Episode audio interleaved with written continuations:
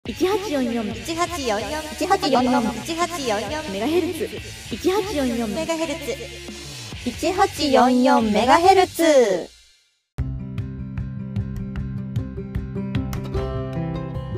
野球協カープ女子コンビによる野球にまつわるエトセトラを語り尽くす番組1844メガヘルツパーソナリティの小夏とマビです。よろしくお願いします。はいもう5月も下旬ですね。早いね早いね。なんかさ、先週ぐらい暑いなとか言ったけどさ、ちょっと寒くなってきた。あーでも朝晩はねうん結構涼しいよね、ね。なんかさ、ちょっと雨の日も増えてきて、梅雨が近づいてきてる雰囲気感じますね。あーそうね言ってもでも広島なんかはさうん乾燥注意報が出てたりするから、そうね。もうセリーグはさ、屋外球場が多いからさ、梅雨の時期は本当憂鬱なんですよね。ねそこら辺はまあちょっと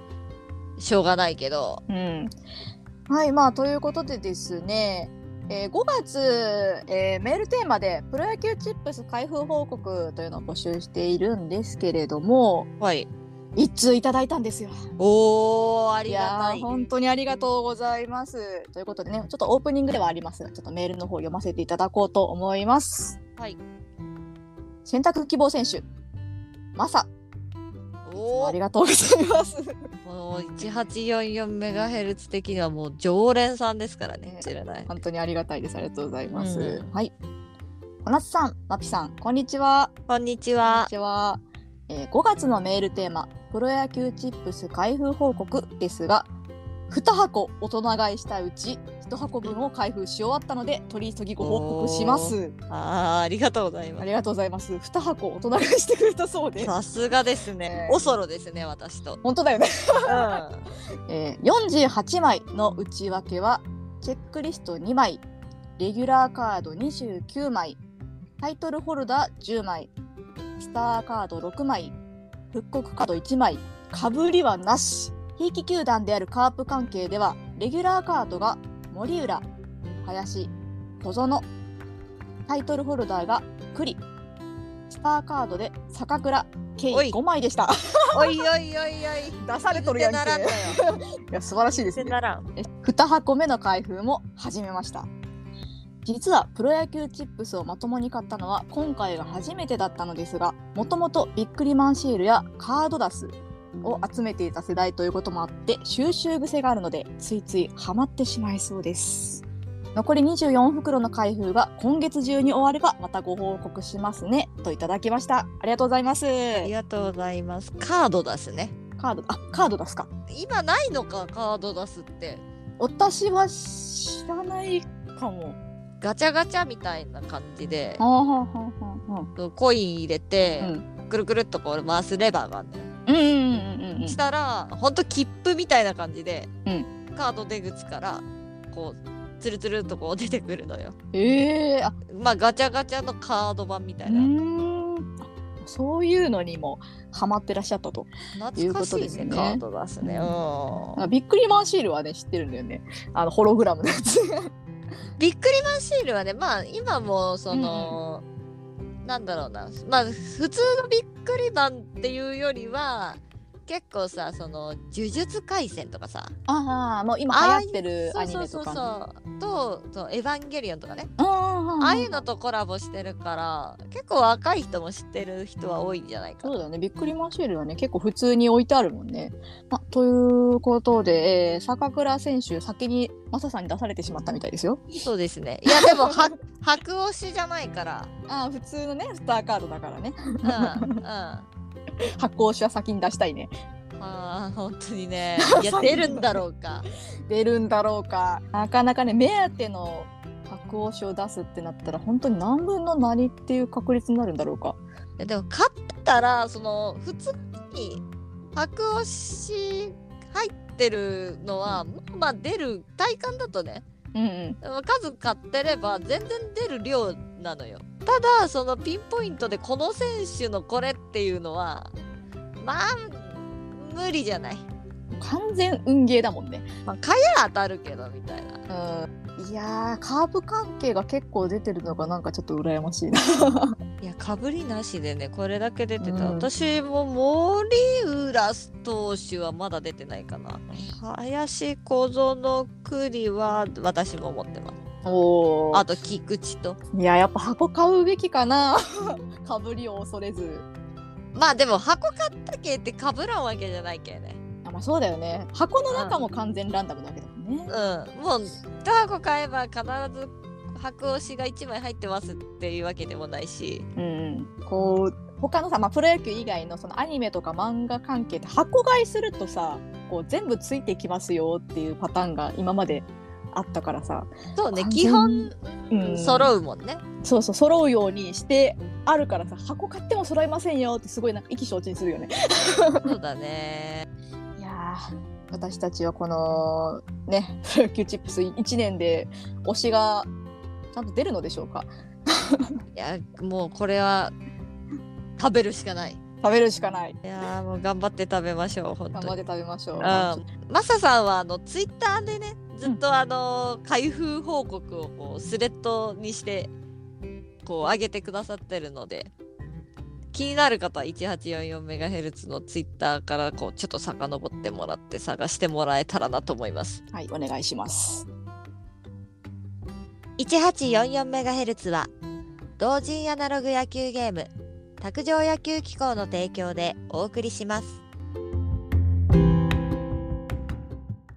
野球協カープ女子コンビによる野球系ポッドキャスト番組 1844MHz プロアマ問わず、観戦記、成績、セイバーメトリクス、球場グルメ、写真の撮り方、メイク術などなど、野球にまつわるエトセトラを語り尽くします。毎週日曜日お昼の12時に各種ポッドキャストにて配信中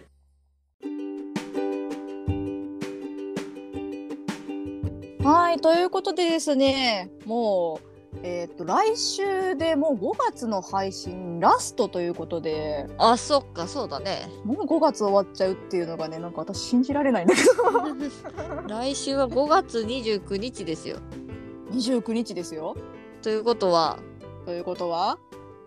私の誕生日ですよ。そうね。うんそして、坂倉翔吾選手の誕生日ですよ。そうですよ。あとオリックスの近藤泰介投手も誕生日ですよ。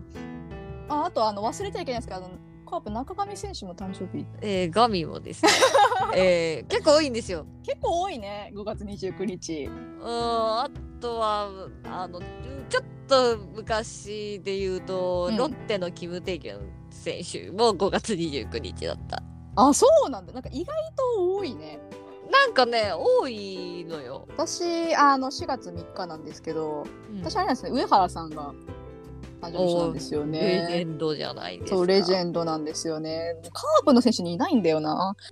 まあなかなかね、 まあ、5月29日カープでもう2人いるのもすごいけどね。そうなんだよね。そうその被り方もすごいよね。あでも結構ななんかあのカープの選手ってあの5月6月あたり誕生日多くないですか？なんとなしですけど。あーあーあのねプロ野球全体で言うと多分ねうん4月がなんやかんや一番多いんだと思う。そうなんだ。うんえー、意外だったかもしれない。これあのスポーツ選手がうんなのかもしんないんだけど、うんうんうんうん。やっぱりその中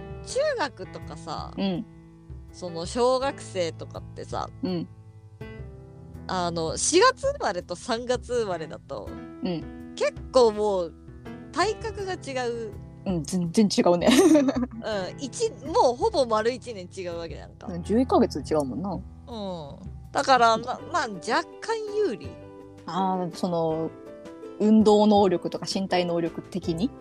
うんなんだと思う、ううんん、あまあ体格が大きいとそうなるよなちっちゃい時だと特そうに。そうそうそうだからそのシニアとかの子とうんかね、うん多分そういう早めにこう4月5月あたりに生まれた方が、まあ、若干不利なのかなそのその瞬間は、ああまあ確かにね。うん、別にプロとか入ったらね大人になったらそんなに「お前3月生まれだからまだ体出来上がってないだろう」みたいなことはないと思うまあないけど、 ままあそうねちっちゃい頃から積み重ねて考えるとそうなってくるのか。うん、だからやっぱり4月生まれで早めにこう体が出来上がってきて、る方がやっぱり早めに試合に出れるじゃないけどあまあたあの勝つ楽しみをねこう早めに感じやすいよ ねなんかあるかもしんないね。うんうんちょっかもとねまあ、うん。私結婚もしてないし子供もいないんで うんあんまりわかんないまけどあ、そうね多分うんもうプロ野球選手は多分統計取ったら4月生まれが一番多いはず。おおまあ統計としてはそうかもしれないってことねそうね。でも相沢翼さん4月でしょ。国防コーチも4月でしょ。おでお前田健太さんも4月で しょ。すごい な巨巨人の丸選手も4月でしょ。うんうんうんうんまあ、結構多いですよ4月生まうんれ。えー、ちょちょっと親近感湧いてきたわはいまあそういうことでねあの5月も後半になってきましたよということで交流戦が近づいておりますねもうあさってから交流戦開幕ですね。あー早いっすねうん。なんかもうあの4月のねあの順位表の振り返りの時にね交流戦の話ちょっとしたんですけどうん。でもそあの時の順位表からそこまですごい変わったかって言ったら順位表はそんなに変わってないかな順位的にはね順位、うん、そうね、その、別に、たくさん差が開いたわけじゃないから、うんうんうん、うん、まあ、今日も今から試合あるけど、うんそこでまた、あの、ゲーム差なしだけど、勝率がう上だから、こっちの方が上です、みたいなね。そうそううんぬんかんぬんが出てくるよねうん、うん、だから、なん結局、なんか全体的には、はそこまでなんじゃないかな。かなうんうんまあでもやっぱ交流戦でどれぐらいさその勝率を稼げるかによってだいぶね順位変わってきますからね毎年本当にまあ反映されますからねその各リーグの順位表に。うん、そうなんですよね。まあ、その、えー5月24日の火曜日から開幕なんですけど、うんえー、と一応対戦カードがですね、えー東京ドームで巨人対オリックスで、えー、と神宮球場でヤクルト日本ハムで横浜スタジアムで d n a ソフトバンクバンテリンドームで中日西武甲子園で阪神楽天マツダスタジアムで広島ロッテっていう風になっておりますけれどもいやしかしあれですねこう セ・リーグ最下位の阪神は早速1位の楽天と戦うような感じなのかああそうかそうだ ねマッチアップ的にはね。そそううだねまあこうなると思ってなかったからさもちろんね。交流戦の日程を組む時はそうねまあ d n a も5位でソフトバンク2位とかでしょ、う結ん構上と下が当たる感じになってるなまそうだあ、ね広島もね一応まあ昨日段階で3位で。うんまあ5位のロッテとででなんかいい感じに上と下みたいな。そうだねそうなってる感じだねうんあーでもそうだね楽天が本当に今調子が結構いいからうん、苦しいな セ・リーグたちは。いやーまあこれはもうずっと言ってるけど、セ・リーグみんなで頑張ろう。本当にねもうセ・リーグ全勝ぐらいの勢いでいきたいんだよ。うん、ちょっと勝ちこそまあ我々セ・リーグ、まあ、カープファンだからちょっとセ・リーグ寄りになっちゃうけど、うん、そうねうん、ちょっとセ・リーグみんなでかと。本当はね一人勝ちした方が美味しいは美味しいんだけどうんなんかこうね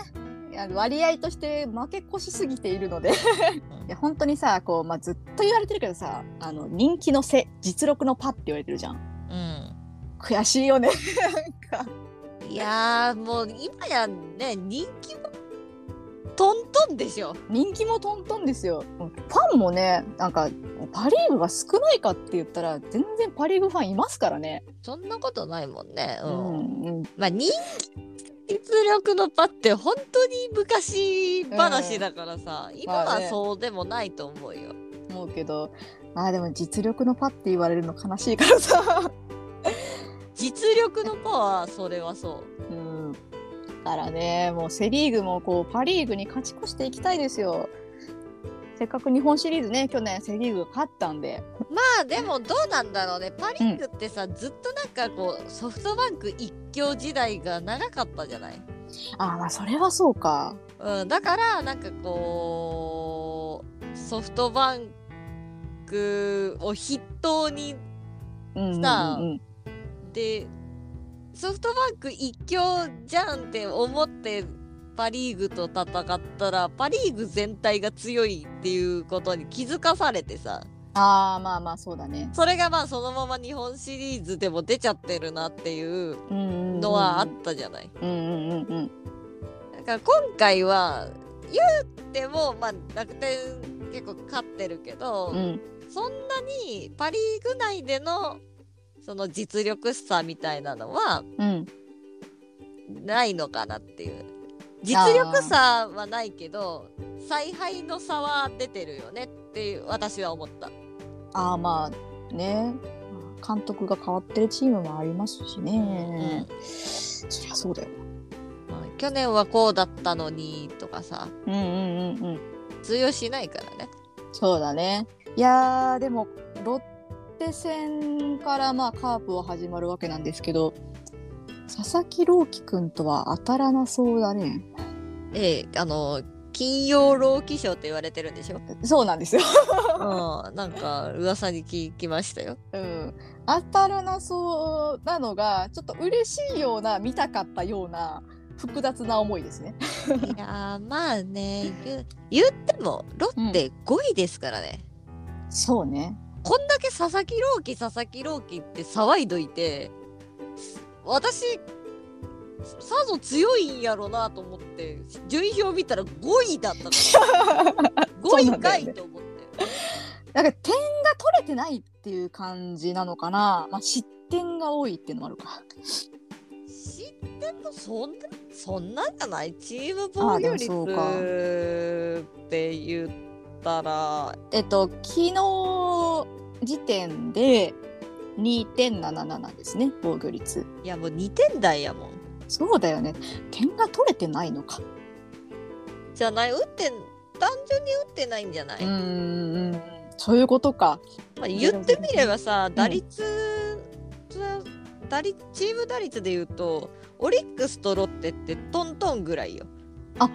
そうなんだ。うん、ははは2割1分3厘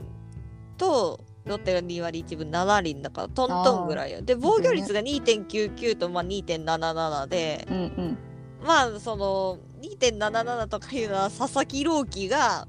まあそうねこうだいぶ下げてるから平均値をね。あそうか3位と5位でまあ差があるように見えるけどそういう数値で見たらっていう感じなのか。打つのはトントンよ。うーんなるほどね。いやーでもこう佐々木朗希佐々木朗希って言われすぎて本当に野手の情報入ってこないんですよねロッテの。いやそうなんだよね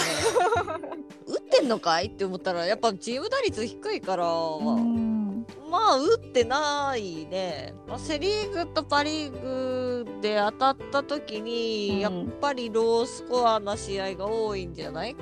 そうだ今ね。年は特に投稿立てな雰囲気あるから、うんうんうんうんうんまあ 2, 2対3とかそういうゲームが多くなるんじゃないかなかなりこう中継ぎ投手のこう力の差が出るかな。そうねいかに先発がうんなどこまで投げるかっていうのと、まあ、中継ぎなあ、まあ、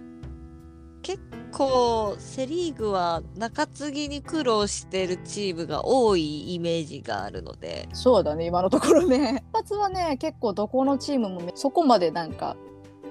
先発ボロボロなチームがあるかって言ったらうーんまあちね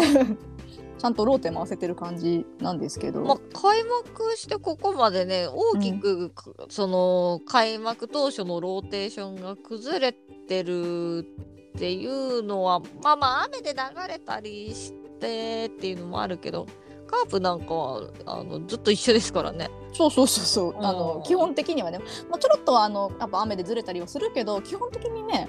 あの開幕のローテから外れてないので、まあ6枚は変わってないですからね、うんほとどうんうんうん後のチームもなんかまあやっぱコロナとかあって抜けちゃったところとかはありつつも、うんそこまでなんか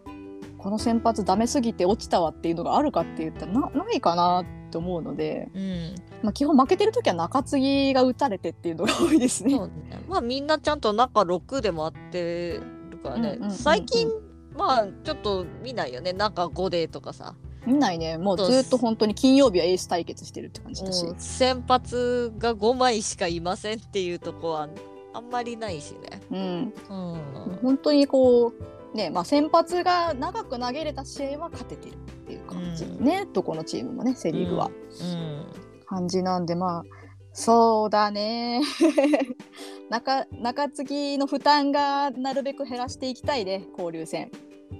そうねやっぱ6連戦通勤になっちゃうし移動距離がね、長いんですよねこうあパ・リーグ入ってくるとねパ・リーグが入ってくると北は北海道南は福岡ですから、うんパ・リーグ自体がね結構移動距離がね 長いかパ・ら、リね、ーグってほんとタフだと思うよ。うん、タフな試合してるよ本当に、うすごいよね そこの問題がね交流戦は出てくるので、体力勝負になってくるな本当にん、いや連戦でほんとね、うん、交流戦は体力勝負だね本当に、ううんんまああとは雨に見舞われてまた日程がキツキツにならないことを祈るばかりかなそうだね去年結構やばくねってなったんだっけ去年だったっけな結構ギリギリまでやった記憶がある。うん、のでやっぱりねこう交流戦ってさ日程が そこまでねこう空きがないじゃないその空白の日程というか、うん予備日程がねうんないので本当に多分ちょろっとした雨だったら結構無理やりね試合続行したりするからうんいやー天候も心配なところではありますね毎年 いやーがっつり梅雨時期にやるっていうのがまたね。そうね5月6月にうんなるからねもうそこはしょうがないんかもしれんけどもだってもうぼちぼち梅雨入りのとこが出るんじゃないみたいなニュース見ましたよ。うんそりゃそうだよね福岡とかはね。うんうんうんうんまあ福岡は屋根あるか。うんまあ、やそうね福岡ドームだからまだいいけどやっぱり、まあ、福岡から近い広島だったりとか、まあ、あと関西方面かなうん甲子園とかねその辺もちょっとやっぱ雨が降るとどうしようもなくなっちゃうんでもうここはねあのみんなでてるてる坊主作って飾ろうな。うん本当にね。はいまあ、あとそうねあのパ・リーグで戦うの楽しみなのは日本ハムかな。そうね。なんかでもちょっと開幕してから落ち着きましたね。あんまりビッグボスビッグボス聞かなくなった気がする。そうねなんか変な采配してないんだろうねそこまで。さすがに。しはあのやっぱね一回自力優勝が消えてしまった時があったんで、まあさすがにねうんちょっと早すぎたからねうん、早すぎたかなと思うんでまあこっから追い上げてくるかどうかはわからないけれどもでもなんとなくこのビッグボスのその挙動が気になるの でまあ日本ハム戦も楽しみかな。まあ日本ハムで言ったらさ今こう首位打者打ってさ松本剛選手、うんうんうんうんうんあれ3割7分とかでしょそれが1番にいるんだからまあ点入るでしょすごいよね3割7分ってめちゃめちゃ打ってるな。ね日ハムってまああの、まあ、近藤選手もさ、一時期もうほんまに4割バッター生まれるんじゃないかっていうぐらいうんうんうんうさん好打者だったからそうだね。なんかこう日ハムはあれなんですかね定期的にそういう4割近い打率を残りまあシーズン前半だからあれだけどまあでもそれがもう今の段階でキープできてるのすごいよね。うんやっぱりだんだんこうねシーズン序盤よくても落ちていくものだと思うからうんいや一番バッターですからねやっぱり警戒していかないといけないねうんめちゃくちゃ、まあ、警戒しすぎてフォアボールとかいけないんですけどまあどうだろうねなんかそこが楽しみちょっと日本ハムは。うんうんうんうんそうだね強打者と戦うっていうのはうねんあとまだまだこうパ・リーグの試合をねこうあんまりちょっと見れてないのでなかなか読めないところはあるんですけどまあそんなこんなでだらだらちょっと今日は喋っちゃいましたけど、うんまあ、交流戦ねうんまあ楽しみましょうまずは。そうねまずはね、うんまあ、毎年なんか言っとる気もするけど うん、でセ・リーグは頑張ろう。セ・リーグ頑張ろう本当にあのもちろんね独り勝ちしたいなとかうんうんあるけどもちろんまずはみんな勝とう。そうね。もうセ・リーグちょろいなみたいな思われないようにね。 本ともう交流戦ばかりは赤組白組みたいな感じよ。ああそうねうんセパでねそうそうそうそうそ運動会よう。もうちょっとねそれだけはもちろんあそこが負ければなとかうんあるけどもあれ賞金出るか らね。そうだようそういえばそうだよ ん、うん、賞金出るんだから。みんな頑張ろうよセ・リーグうん、セリーグ頑張って。セ・リーグ頑張ってこうパ・リーグをギャフンと言わせつつ楽しみましょう監督はあなたです選手起用や作戦もあなた次第実際の野球で起こりうる様々なシチュエーションを体感せよサイコロ2つで本格采配同人アナログ野球ゲーム卓上野球機構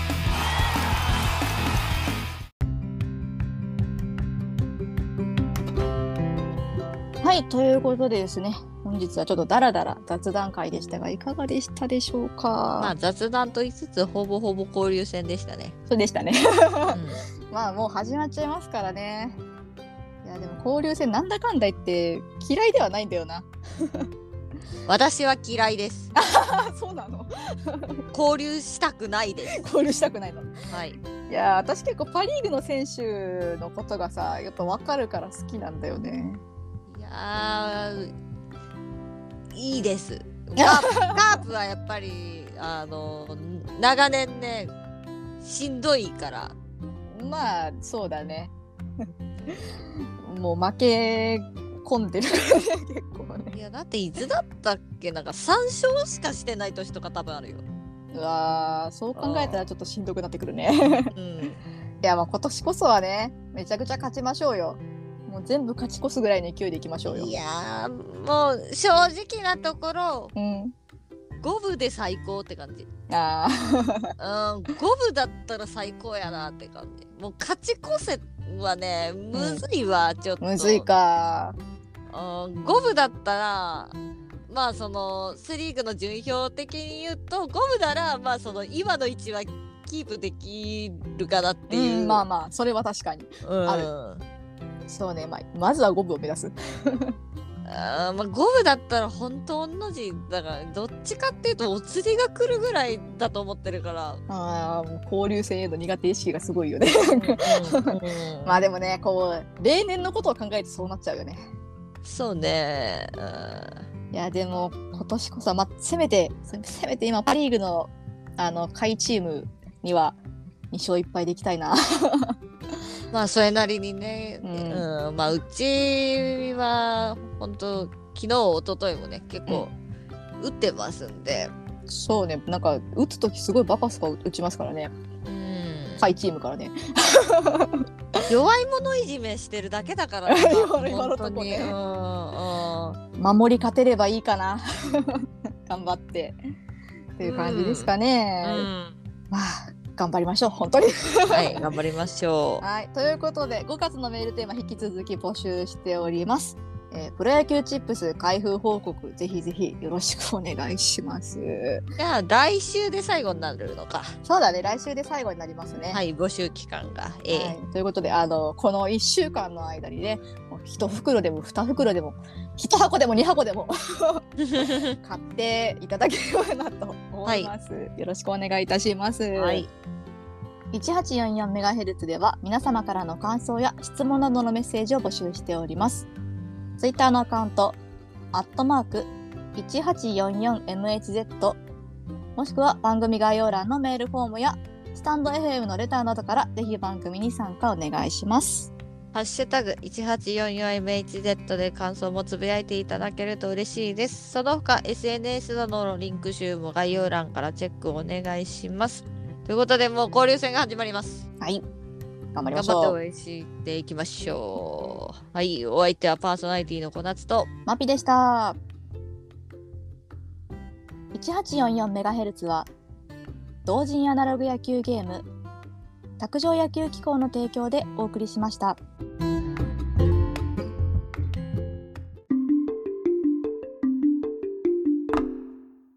ゲームセット